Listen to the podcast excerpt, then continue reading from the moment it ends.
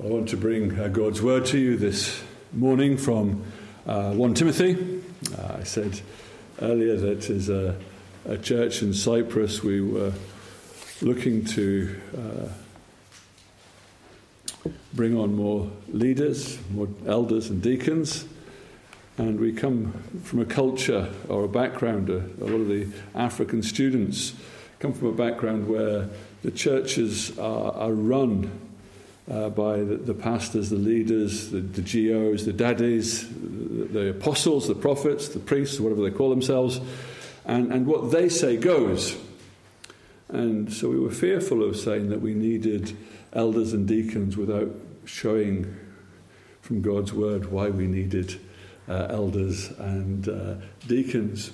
And so we entered into a series about the church and underlining that, that principle that the church doesn't belong to the pastor, it doesn't even belong to the congregation of the members. The church is God's. And then we developed from there and we found ourselves uh, in 1 Timothy, particularly looking at not so much uh, what it says to pastors and leaders, but what 1 Timothy says to the church itself.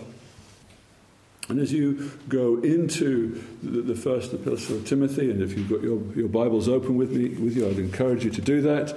You realize that it starts with Timothy, uh, Paul speaking to Timothy, and, and just the, the, usual greetings, and he greets him as uh, a true son in the faith. And then he gets straight on to the task. He wants to urge that they have no other doctrine. And then he tells them that the real doctrine is uh, glory to God for His grace. God's grace is what it's all about, and we should be fighting the good fight, and we should be praying for all men, as we see there in chapter 2. And then it talks about relationships within church, how people should relate to each other. And chapter 3 opens up with the, the, passage that we as a church were wanting to get to, but we want to do the groundwork first about the qualifications of elders and then on to deacons. And then it's almost as if Paul suddenly goes, Oh, yes, I need to tell Timothy why I'm writing. It's, it's a bit strange, isn't it? We, we were always taught in English and comprehension and later on in, in business that when you write a letter, you should set out very clearly at the beginning what it's all about. Well, so often Paul sort of wakes up halfway through his letter. Oh, yes, I need to, to bring this in. And he says here in, in verse 14, so please follow with, with me in, in 1 Timothy 3 and verse 14. These things I write to you, though I hope to come to you shortly. But if I'm delayed, I write so that you may know how you ought to conduct yourselves in the house of God, which is the, the church of the living God the pillar and the ground of truth. And without controversy, great is the mystery of godliness. God was manifest in the flesh, justified in the spirit, seen by angels, preached among the Gentiles, believed on in the world, received up in glory. And so he brings this message of why he's writing, and, and that beautiful little hymn there and then he, as he gives the truth to them, he then says, Look, there's great apostasy. You've got to be careful. And then he says, You've got to take heed, Timothy, to your ministry and, and teach this truth.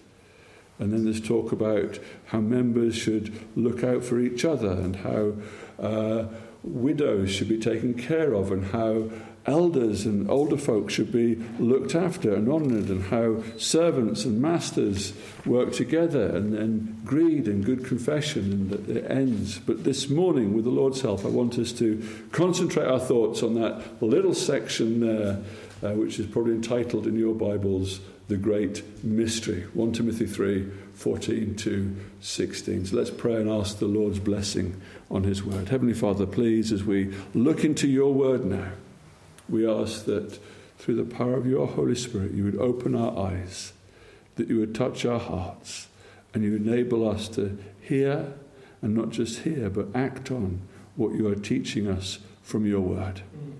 Oh Lord God, keep us from any distractions, keep us from anything that would hinder us hearing you. And Almighty God, we pray that your Spirit would enable me to preach and bring your word to us, and that same Spirit would apply your word and enable us to act so that your name may be glorified now and forevermore. In Jesus' name, amen. Amen. So, Paul was planning to, to visit this church in Ephesus. He had, he had something really important to tell them, and it was so important it couldn't wait. And he was also afraid that he would get delayed. And, and the Apostle Paul had got form of being delayed a, a, a wreck, shipwreck, a beating, an imprisonment, a revival. All these sorts of things came into his life and slowed it down from his actual plans. And so he wrote to Timothy, the pastor at uh, Ephesus, and these verses tell us why he wrote. He wrote because he's wanting to come. But if he's delayed, he wanted them to know how they should conduct themselves in the house of God. The Ephesians needed to hear how to behave in church. And I think that's enough said. If the Ephesians needed to hear it then, it is extremely relevant to us now, these 2,000 years on. We need to know how to behave in church. And sadly, so often what happens is tradition or our own preference or intuition are, what we think is right. But it's not. It's not good enough. It's what God wants. And, and the reason that it's what God's want is effectively what the Apostle Paul is outlining here, why this is so important. Why can't we have our own preferences in church life? Why can't we keep to our own traditions or our own intuition? And, and, and, Paul initially sets out what the church is. And it's because of what the church is that we're not allowed to rely on our own traditions, intuition, or preferences.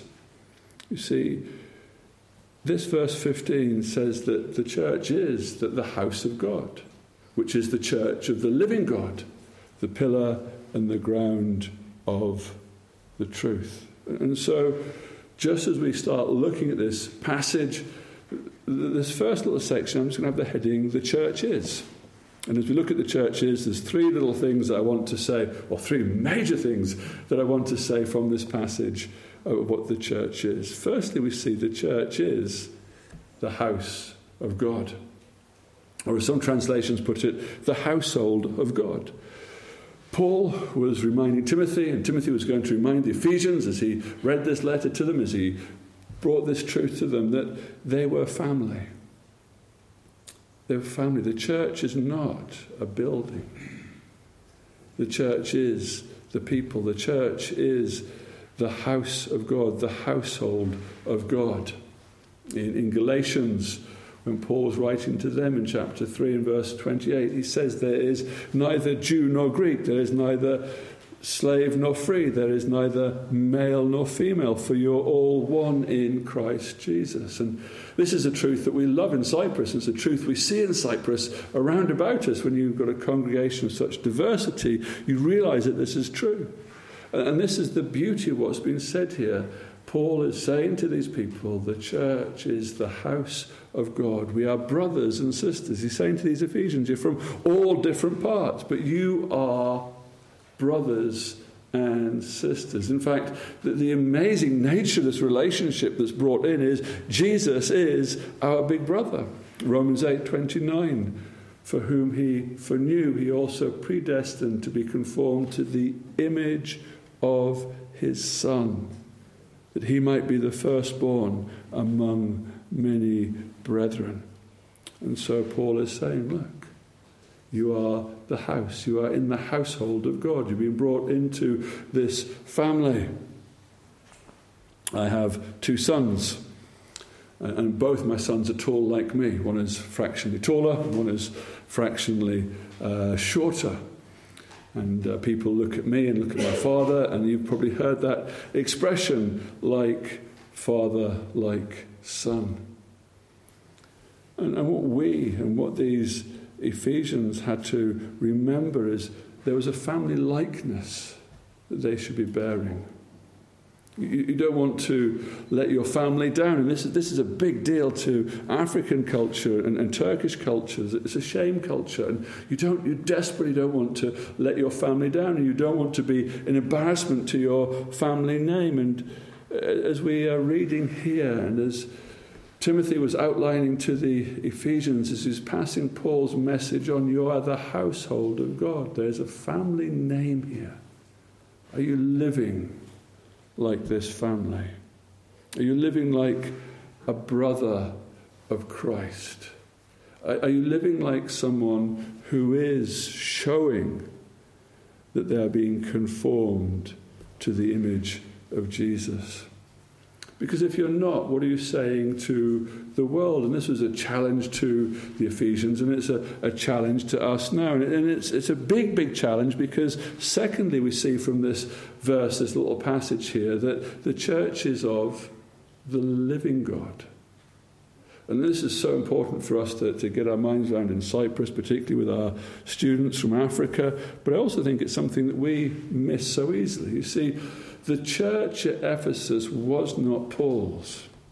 Even though it could be argued that he planted it, even though it could be argued that he was the apostle that was behind it all, as uh, so many of our African friends, that he was a GO, he was a founder. No, it's not his church.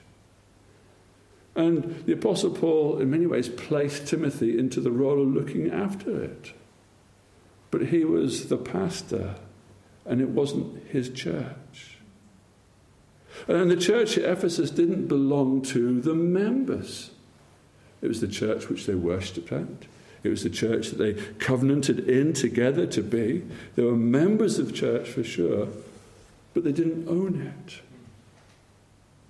The church is, as this little passage says, as that verse 15 says, of the living God.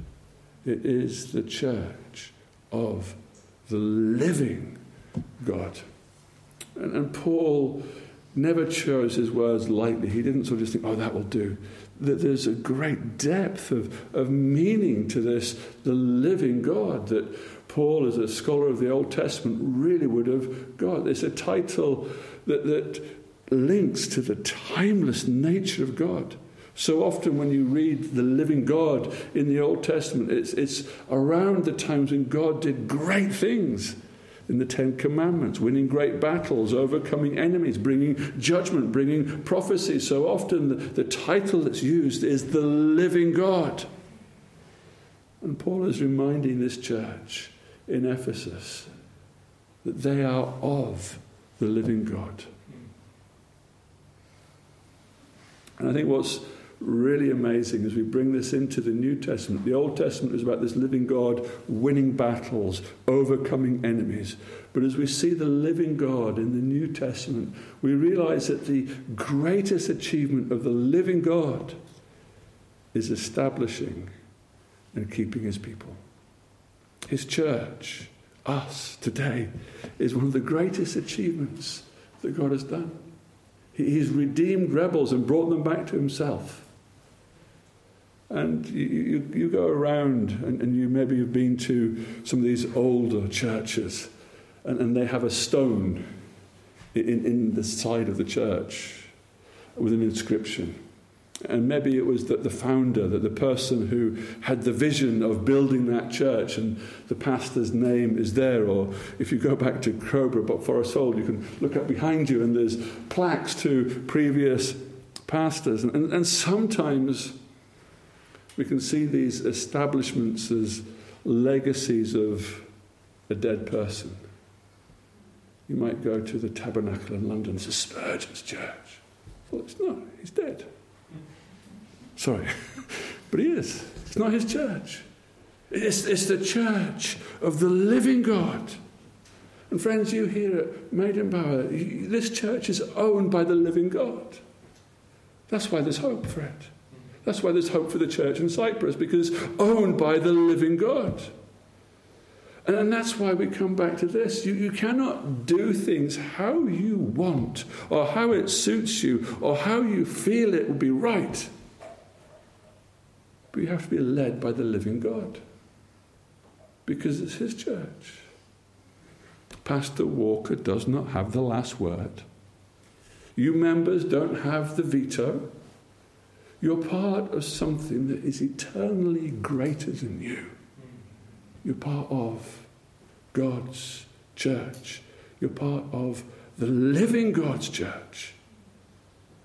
And back then, Paul knew that the Ephesians needed to know that. And we need to know that now. We need to that especially now, because we live in a day and age where everything's become personalized, and I own it, and I personalize it, and everything becomes yours, and it's the church is not yours. We worship here. It's God's church. And we need to be continually reminded of that, that we need to live in our church lives in the light of the church belonging to the living God. But as we are the, in the church of the living God, as we are the household of God, as we've been brought into his family, we also see, thirdly, here that the church is a pillar and a buttress of truth. We can read this and think, a pillar and buttress of truth. Well, what, what, what's, what's going on here? And the Ephesians, it'd be like this they'd know exactly what Paul was talking about. You see, they were living in the shadow of one of the eight wonders of the ancient world. That The temple of Artemitus was there then, around when this passage was written, when Paul wrote to them. And, and, and, this temple of Artemitus was full of pillars and buttresses. In fact, it was 137 meters long. And that, that's, that's big. That, that's much bigger than this building. It, it's a huge building. And it was uh, 69 meters wide, so it's a big rectangular shape. And it was 18 meters high. Now, that might not sound much to yourselves because that's probably about three or four stories high. And that's not a big deal, but in those days that was massive. And, and so this temple of Artemis stood up on the landscape. And it was a physical reminder of Artemitus and, and all that he stood for. And, and what Paul is saying, look, is just as Artemis' temple was there and stands out with its pillars and its buttresses, the church should stand up. There was 127 18 metre high marble columns that held up this roof that would shone and dazzle people in the distance. And Paul is saying, Look, Ephesus, you are the church, and you are to hold up the truth. Just as the temple of Artemis stood up as a physical reminder, the church should stand out, defending, proclaiming the truth, being light in the darkness. And so, 2,000 years on, you need to ask yourselves is this place known as a church that holds the truth? Is this place a, a light in the darkness. Where the truth has been eroded so much in this post- postmodern age, where people say, What is the truth? Do people know that the truth is here? Or at least do they know that the people of this church hold on to the truth? John Stott said that the church and the truth need each other. The church depends on the truth for its existence and the truth depends on the church for its defence and proclamation. I'm not sure about the defence bit, but certainly the proclamation. The church is there to proclaim it, just like those pillars in Ephesus on the hill that everybody could see. The church should be the pillars that are there standing for the truth that's going out. And so Paul just demonstrates in those few words what the church is. It's the household of God. It is of the living God. And it's the pillar and the buttress of truth. Now, if you've got a mind that works like mine, you'll be thinking, well, what is the truth? What is this truth? What is this truth that the church should be upholding? And that's exactly where Paul takes his thoughts. He takes his thoughts in verse 14 and he says, without controversy, great is the mystery of godliness the truth, in some ways you could say here in this passage, is the mystery of godliness. What's, what's happening here? A mystery is only a mystery to the person who doesn't know the mystery. So, you, have got your novel. It's a mystery novel. And when you start on that first page, it's a mystery to you, isn't it? Now, hopefully, by the time you get to the end, it's no longer a mystery. You found out who committed the crime. You found out who did the deed. You, you, the mystery has been resolved. And so, although you call it a mystery, it's no longer a mystery because you've read and you come to know the solution. Does that make sense? I hope it has. And, and for many, God's word is a mystery. They open it and they don't understand it. But for those of you here this morning whose eyes have been opened, you know the mystery or you know something of the mystery. You, you, know what the Bible teaches. You know what God is about. You don't know everything, but you've got an idea of what the mystery is. And, and so Paul wants to emphasize and explain and just sh- say to the people, this is what the mystery of godliness is. This is what the truth is. What is the truth? And he comes out and he quotes what some people say is a hymn. And it goes like this God was manifest in the flesh, justified in the spirit, seen by angels, preached among the Gentiles, believed on in the world, and received up in glory. Uh, the theologian, writer Walter Lock tried to put these lines into English verse to give us an idea of what this hymn might have been like.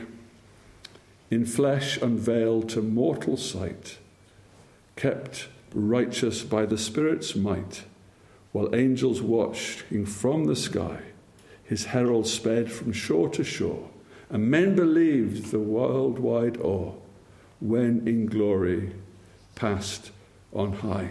You get a sense of rhythm there, you get a sense of hymn there. Now, now we don't know if this tune was any good. But what we do know is what these six lines contain are absolute, timeless truths.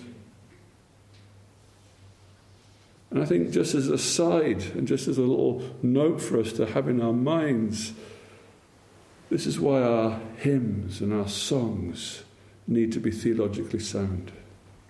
It's not the music that preserved this hymn.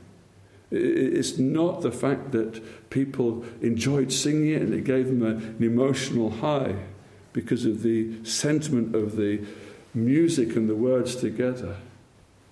The reason this has survived first and foremostly is because it's inspired by the Holy Spirit, which is different from many of our hymns. It's a good reason why we should sing psalms, isn't it? Because they're inspired by the Holy Spirit. But we need to be careful what we sing and, and, and, what we sing and what lasts should be the absolute truth. And there's, there's an amazing depth of truth in here. And people, as they've looked at this, people, as they've studied this, people have preached series that have gone on for months over this passage. And we just got this morning to look into it. But people have said, well, there's two three line verses. And that's effectively how Walter Lock uh, broke it up. And some people say, well, it's actually three two line verses of contrast. And you possibly could see that there. Or, or some people say there's, there's two line couplets of truth. Well, it does work out in the style of the poetry of, of, of, that day and age. But I just want us to go through it chronologically. I just want us to look at this verse by verse by verse and, and go through it like that. I'm not going to try and do anything clever with linking the verses together. And so, what is truth? What is this truth? What is this mystery of godliness? Well, the first thing we see here is Jesus, the man. Jesus the man. And this truth is so often attacked. You see, God was manifest in the flesh. What does that mean? Jesus came to this world. And as Jesus came into this world, he was the Son of God and he was man, absolutely both, at the same time in that miraculous way. It's called the incarnation, and the Gospel of John in, in chapter 1 and verse 14 put it like this And the Word, Jesus, became flesh and dwelt among us, and we beheld his glory, the glory as of the only begotten of the Father, full of grace and truth. God was manifest in the flesh. This is a great mystery of godliness. This is a great truth. Jesus is God. And Jesus is man. And Jesus is the God man who came into this world and dwelt among us. And we beheld his glory, and his glory was there, and he was full of grace and truth. And Jesus lived a perfect life. There was no sin in Jesus' life. And it wasn't because Jesus couldn't sin. Jesus was a man and he had capacity to sin, but he didn't sin. And so you could say he wasn't able to sin. No, he didn't sin. He was tempted. But unlike us, when we are tempted and we can fall, Jesus didn't fall. The Holy Spirit enabled him to overcome this. And there was no sin in Christ Jesus, and yet he was put to death. The wages of sin is death. The wages of sins is why we die. And Jesus had never sinned, but Jesus died and Jesus gave up his life for the ransom of many. God was manifest in the flesh and justified in the spirit, or vindicated. See, Jesus is risen. The great truth is Jesus came to this world. God came to this world. And that God, Jesus, God's Son, gave up his life and died on the cross. And Jesus was buried in the tomb. But Jesus didn't stay dead. His body was laid in the tomb, and on the third day he rose from the grave. And we could ask ourselves the question how did he do this? How do you raise yourself from the dead? And I think it's here. He was vindicated by the Spirit, he was justified by the Spirit. Romans 1 Verse 4 declare Jesus is declared to be the Son of God with power according to the Spirit of holiness by the resurrection from the dead. In Romans 8 11, but if the Spirit of Him who raised Jesus from the dead dwells in you, all He who raised Christ from the dead will also give life to your mortal bodies through His Spirit who dwells in you. The truth that Paul is hammering out here is the fact that Jesus came to this world. He was the man Christ Jesus. He was the Son of God. He died on the cross and he was risen. And in his rising from the dead, he was vindicated. And how did that happen? It was through the power of God and the outworking of the Holy Spirit. And Christ is vindicated. You think that's probably a bit far fetched. How did that happen? And in this little tiny hymn of six lines, we brought some witnesses. The witness statement. He's seen by the angels. The angels are there at his birth. Jesus is seen. This isn't something that's just been made up by the Apostle Paul. It's been seen. The, the angels have seen this. They saw him at his birth. Hark the herald angels sing, as we sing in the hymn, don't we? Why were they singing? Because Christ has come. It erupted. And then his temptation, who is there afterwards helping him? The angels are there. And his transfiguration, transfiguration, who is there? Angels. And before his crucifixion, angels. And resurrection, who is standing on the rolled away stone? The angels. The angels are there and they've seen it. They've seen Christ, God's Son, the Son of God, come to this world. They've seen him laid low and they've seen him raised and just in that little line, seen by the angels, we're reminded of the wonder and the depth of those first two lines. Matthew 28, talking about the, the scene there afterwards. Christ has been laid in the tomb. And the women are all upset, and, and they come, and the angel answered and said to the woman, Do not be afraid. For I know that you seek Jesus who was crucified. He is not there. He has risen as he said, Come and see the place where the Lord's lay. And I think what is wonder of wonders here in this little six line verse is the angels had this amazing opportunity, this amazing privilege of seeing Christ come, of seeing him through his life on this world, of seeing him received in glory. But who is given the responsibility of proclaiming Christ? You see, next we see in this hymn that he is preached among the Gentiles. Jesus is proclaimed. And what's happening here? How is Jesus proclaimed? Did the angels go around proclaiming? No, no, the angels didn't have that responsibility or that job. The disciples were commissioned to proclaim the gospel. At the end of Matthew, we have that great commission to go out. And then in Acts 1 and verse 8, the disciples were told, You will receive power when the Holy Spirit has come upon you. And you'll be my witnesses in Jerusalem and in all Judea and Samaria and the rest of the earth. And you see, at Pentecost, Jesus was proclaimed to the nations. Jesus was proclaimed to all people.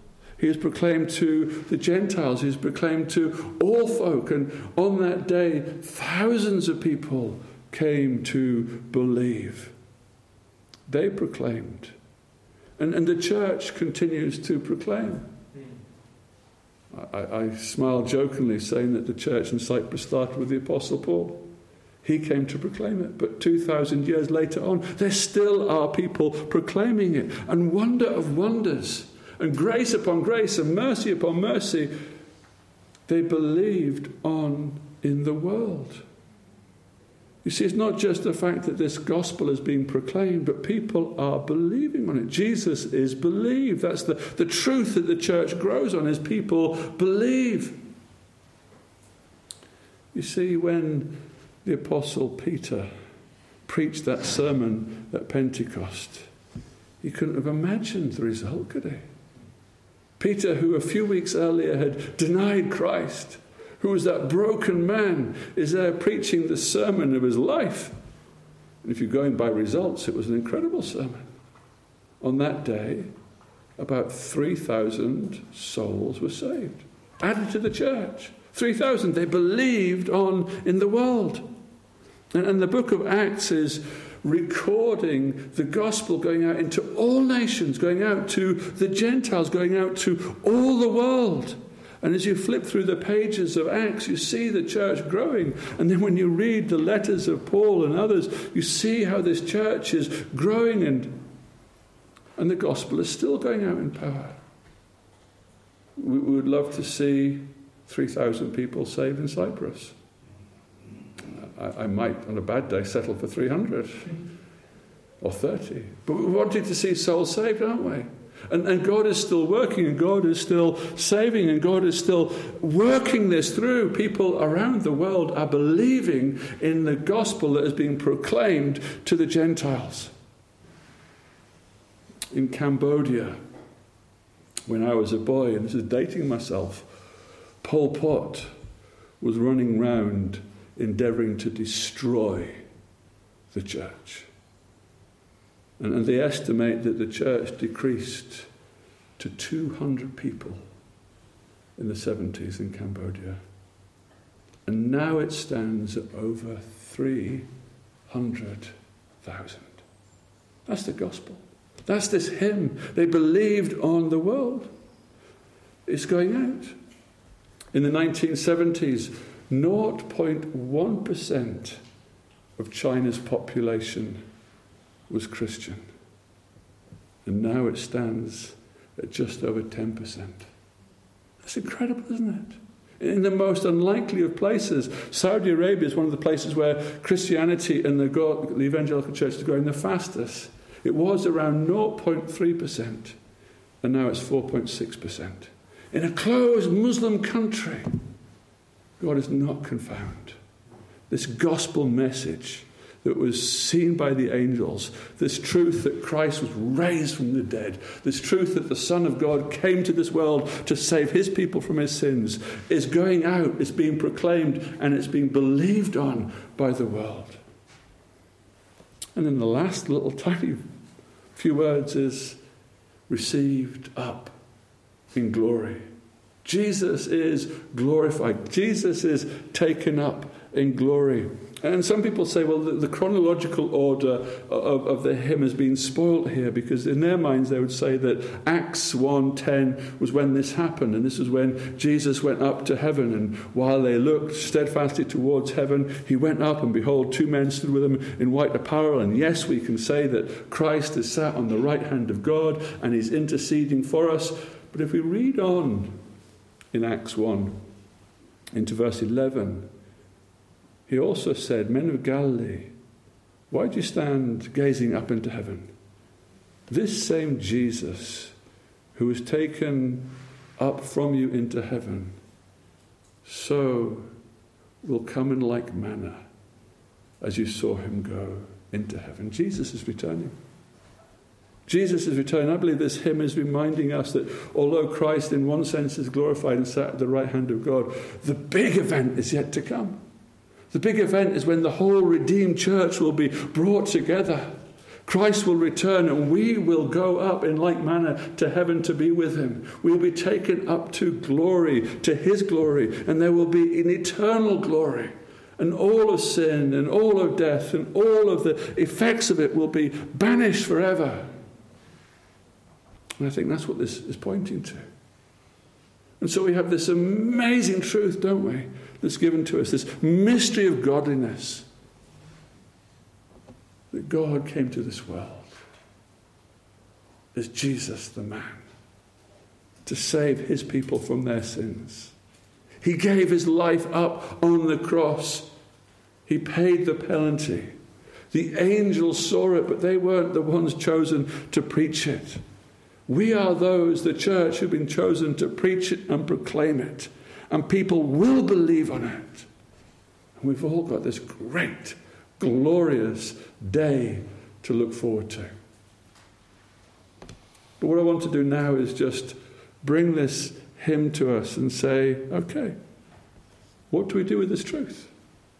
What, what, what do you do with this truth now, 2,000 years on in Maidenbower? You are not Ephesians. You're not in Ephesus. Most of you probably haven't even seen Artemis's temple. But it's for you, and it's for me, and it's for us right now. And then the first thing that we have to state is the only way to be part of the living God's church is by believing and confessing the truth. Is by believing that the Lord Jesus Christ came to save you from your sins. It's your sins that separate you from God.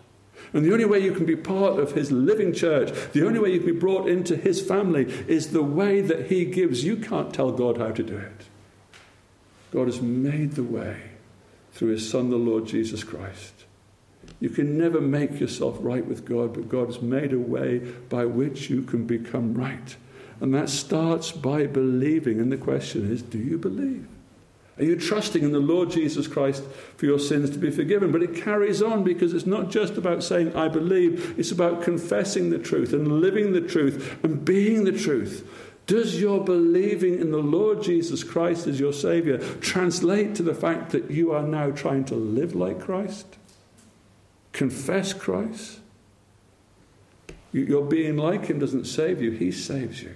But if you're saved, you'll be wanting to become more like Him.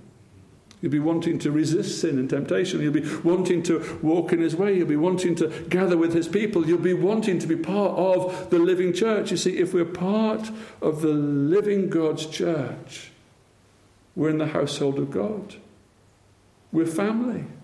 We've been brought together, and this is the amazing nature of the gospel, isn't it? The amazing truth there, that, that verse that I quoted, that there's no longer uh, slave or free. There's no longer male or female. We're, we're brought together. And as we're brought together, we're brought into a family.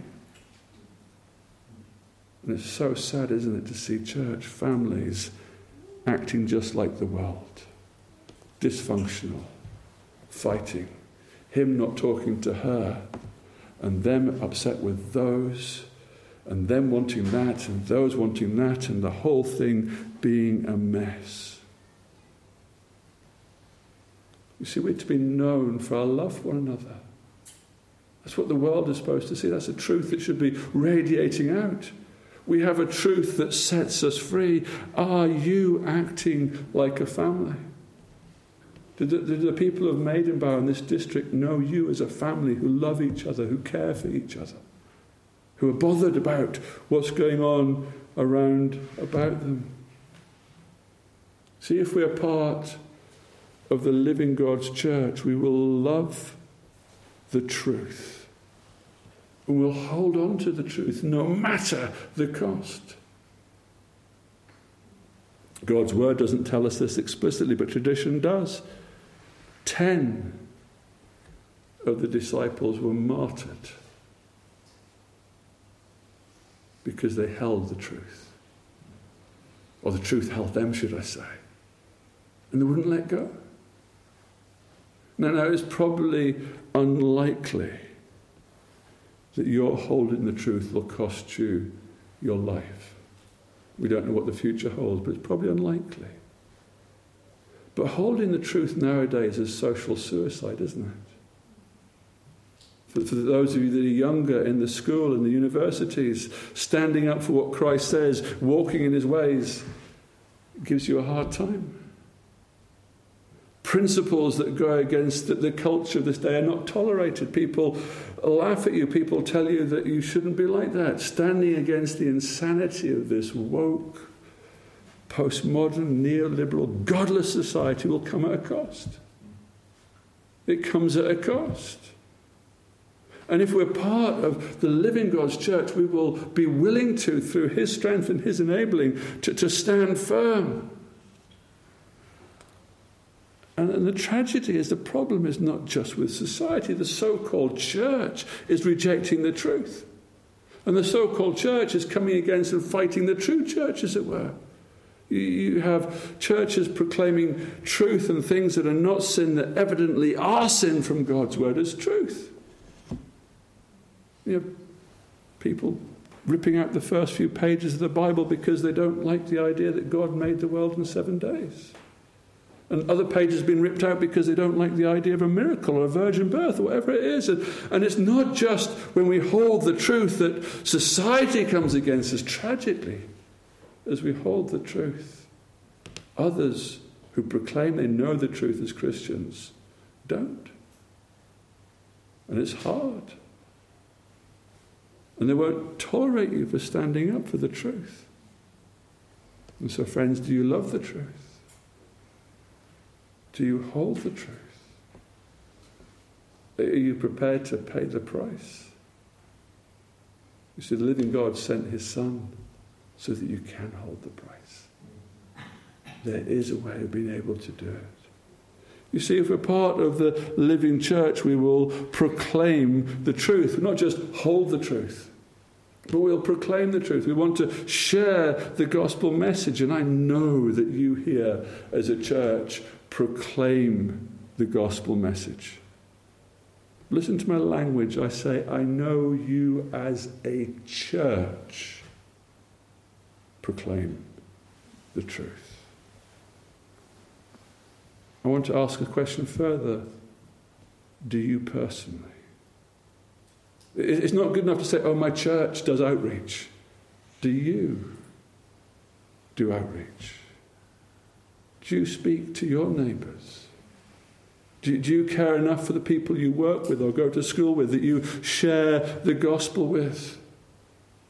You see, we, we, we lament the lack of church growth, don't we? We long for the church in England to grow. We long for the church in Cyprus to grow. But it's not going to come unless we're taking this proclaiming, this preaching, this sharing the gospel seriously. You see, this hymn works because there in the center of it, after these truths were seen by angels, they were preached by people, they were proclaimed by people to the Gentiles, to those around about. Emotive language, isn't it? Gentiles, heathen, godless people. The church proclaimed it, and then what happened? People believed. But if it's not been proclaimed, What's happening? They can't hear. How shall they hear if they're not told? And so it's not just the church as a whole, as Maidenbower, it's you individually have a responsibility to share the gospel, to be that buttress and pillar of the truth shining out. I'm so thankful for what you are doing here in Maidenbower. I'm so thankful for how you support the Lord's work in Cyprus. But as a church, again, I'm just going to challenge you with a question. And I don't know the answer. This is a challenge. Should you or could you be doing more as a church? Is there more that you could do to, to shine that truth out, to be that pillar and that buttress, to be like that temple on the top of the hill which everyone saw?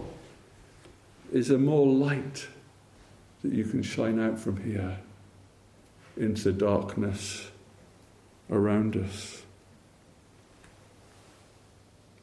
And lastly, if we are part of the living church, we'll be looking forward to the future. We'll be looking forward to glory and not living for the now. This is a travesty of modern day life. Modern day life tells you to invest in the moment. It's all about the moment. It's all about the experience. But what we are seeing here and what this hymn is pointing us to do is beyond the moment and to the glory. Are you investing for eternity? I think one of the biggest problems of the modern day church, and particularly modern day church in the UK, is it seems to think it has to solve today's problems. Now, now, yes, we have a responsibility to the poor. Yes, we have a responsibility to take care of the needy around about us. That is in God's word. But we're not to solve today's problems. That's not what we're about.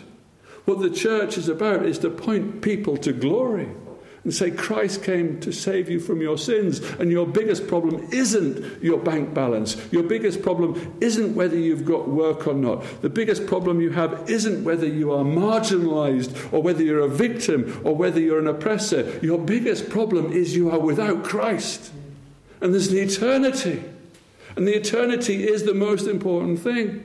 And so, as the church is focusing on today's problems, it's missing the fact that it is and should be this pillar and buttress of truth. The truth has been put alongside, and social care and social endeavour has been brought into a bigger aspect than the gospel. And what we see from church history is when the gospel is proclaimed, when God's work, society and the social side of things look after themselves. It happens just because society is made better through Christ. But maybe one of the biggest problems of Christians, not the church, of individual Christians, is that they've forgotten that they're not at home. They've forgotten that they are not at home. You see, the world is not enough. It was. Uh, an illustration of Al Martin's that I'm stealing, but it makes so much sense to me. Passports are an everyday part of my life, living overseas. Uh, and I have a passport that is probably in many ways envied by the world. It's a British passport. Uh, and it allows you to go many, many places. And, and now in Cyprus, it allows me entrance to Cyprus. But then what happens is it's opened up and they give me a visa that allows me to stay in Cyprus. And you've prayed for that visa, I'm sure. Every now and again, we've got a renewal of our residency. Let's pray that that will come through and we get a stamp. My passport is a British passport. My visa allows me to stay in North Cyprus. I think we get this wrong, friends. I think we think we've got a passport that says we're a citizen of this world with a visa to go to heaven. And that's wrong. That's not what it is. If you've been redeemed by Christ, who came from heaven to pay the price for your sins, your passport, your residency is heaven. And your visa allows you to stay in this messed up world for as long as God wants you here. But the problem is, friends, is we don't live like that. And when we don't live like that, everything goes wrong.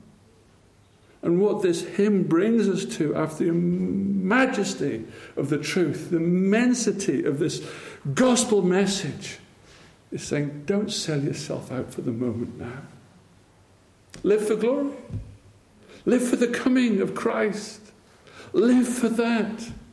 Where are you investing? You see, if we are part of the living church, our death takes us to be with the living church for eternity. It's a transition. And rather tragically, the trauma of this world outweighs the glory that comes in our minds.